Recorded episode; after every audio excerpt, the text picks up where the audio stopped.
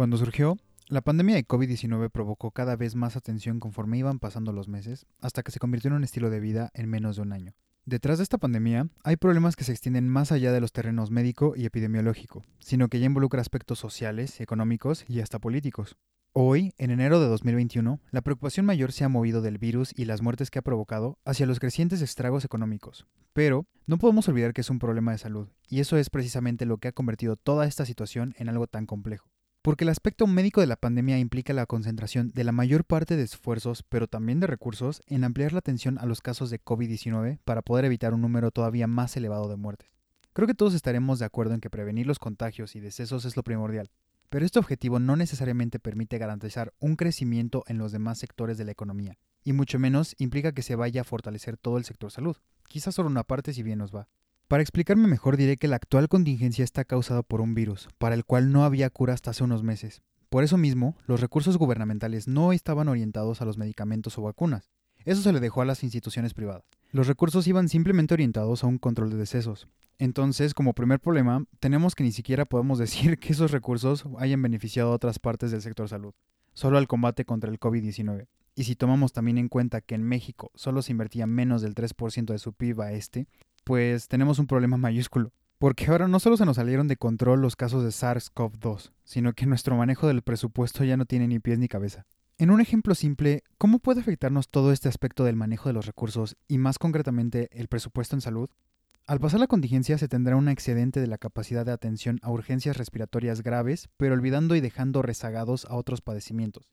Y como ya vimos en nuestro país en esta pandemia, Volver a reorientar los recursos puede ser muy costoso y aparte un problema de logística enorme. Ok, ok, entonces estamos hechos bolas con el dinero del país y no se nos ha ocurrido una forma de fomentar el crecimiento de los demás sectores sin descuidar el de salud. Pues ya ni modo, ¿no? Por lo menos estamos atendiendo correctamente los casos de COVID-19, ¿verdad? Pues no. A pesar de todo el enfoque que se le está dando, los problemas de los centros de salud y las clínicas donde se debería prevenir y controlar las enfermedades crónico-degenerativas aún persisten y seguirán probablemente después de la pandemia porque actualmente tenemos problemas de capacidad de atención de otras urgencias y para la compra y distribución de los medicamentos, además de una mala distribución del personal médico entre el sector público y el privado. Pero mi pregunta es, ¿creen que estos últimos problemas que mencioné fueron a causa de la pandemia? Pues no, ya estaban presentes años atrás y si antes ya nos tenían en un lío de salud, ahora nos tienen en una crisis verdaderamente. Porque es prudente recalcarlo una y otra vez. El sistema de salud mexicano no ha resuelto ninguno de los principales problemas de salud poblacional que por el momento se encuentran en suspenso y aparecerán con mayor fuerza cuando se levante la contingencia.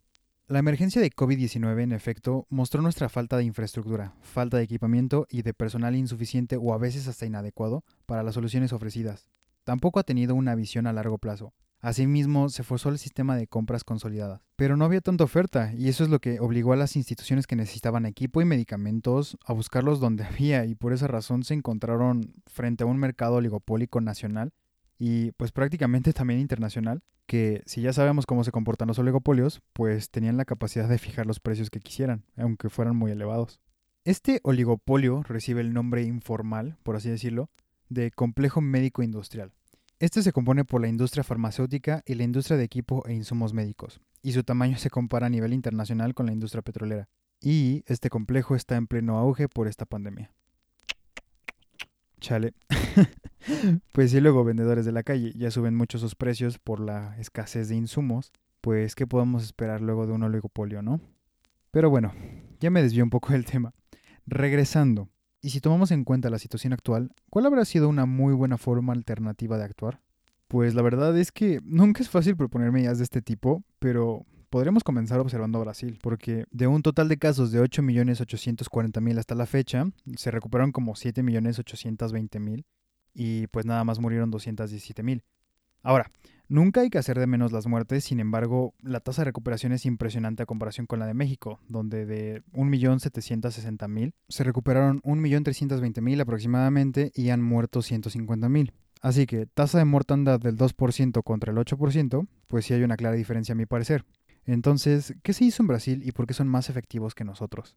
Pues a mi parecer es porque el gobierno brasileño agrupó organizaciones de distintos tipos para formar una sola y darle la tarea de gestión de decisiones. Y reunió a los principales expertos del país sobre temas de salud pública y otras siete dimensiones de la pandemia, que van desde la biológica hasta la política, y pues precisaron cuáles son las interrelaciones entre ellas. Entonces su enfoque fue menos vertical y más horizontal, por así decirlo, y pues es todo lo opuesto a lo que ha sido México. Y eso a mi parecer pudo haber brindado mejor logística a la hora de tratar los contagios y también el mejor manejo de los recursos.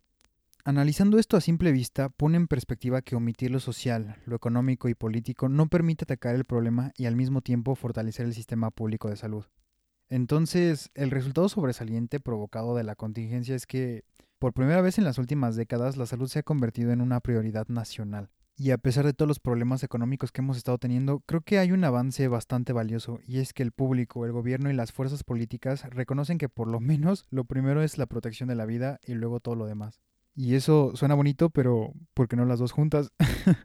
Ahora, todo este análisis que he mencionado no tiene que ver con economía como tal, sin embargo, creo que al ser una ciencia social también era importante hacer este pequeño análisis, porque ahora sí, pasando a un contexto más económico, podemos ahora sí hablar del oligopolio que había mencionado antes. Porque ya después de que escuchas monopolio, oligopolio o cualquier otra palabra que se le parezca, pues te puedes dar una idea de que tienen mucho poder, ¿no? O mucha influencia. Sin embargo, una de tantas señales del poder que tienen y de la influencia que manejan es de que las vacunas producidas por empresas privadas, sobre todo de este conglomerado, tienen protección que son aprobadas y respaldadas por países que las exenta de pagar cualquier tipo de indemnización si la vacuna tiene efectos secundarios.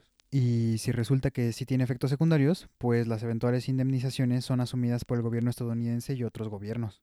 Pero bueno, nada más mencioné esto para ponerlo en perspectiva de la influencia que tienen no me voy a meter en asuntos pro o anti vacunas, no se preocupen. Solo quería ejemplificar sus influencias. Pero ya que entré a este asunto, llegar primero a la producción de una vacuna sí llevó grandes ganancias para las empresas Pfizer y BioNTech. No solo por la venta directa al tener el derecho de poner el precio de patente, el cual frecuentemente se dispara hacia la estratosfera, sino también porque pudieron lograr el alza de las acciones en la bolsa. Así que en este ensayo, por lo menos ya identificamos a un ganador dentro de esta tragedia que fue el COVID-19 y toda la pandemia. Y antes de terminar, quiero aclarar que el objetivo era mostrar que el COVID-19 es un problema que aumenta de complejidad conforme va pasando el tiempo, ya que cada vez se va entrelazando con otros sectores que no son el sector salud, y pues ese es el problema, relacionarlos. Porque pues es obvio, nuestra nueva normalidad está teniendo profundos efectos sobre la salud colectiva e individual, la vida social y económica, y pues incluso sobre procesos políticos. Y con todo eso, también tenemos empresas que buscan sacar ventaja económica y obviamente defender sus intereses. Así que creo que aun cuando ya llevamos un año de este asunto, sería muy imprudente decir que hay una forma 100%, bueno, no, es más, 50% efectiva para combatir esta crisis, porque pues lo vuelvo a decir, hay intereses políticos y económicos de por medio que no necesariamente van de mano con los sanitarios. Y creo que ahí encuentro mi conclusión de por qué nuestro país específicamente le está yendo tan mal.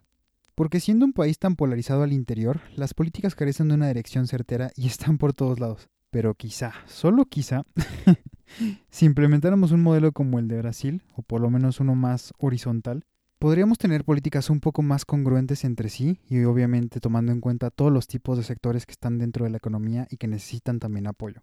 Así que esta es mi propuesta, implementar el modelo de Brasil.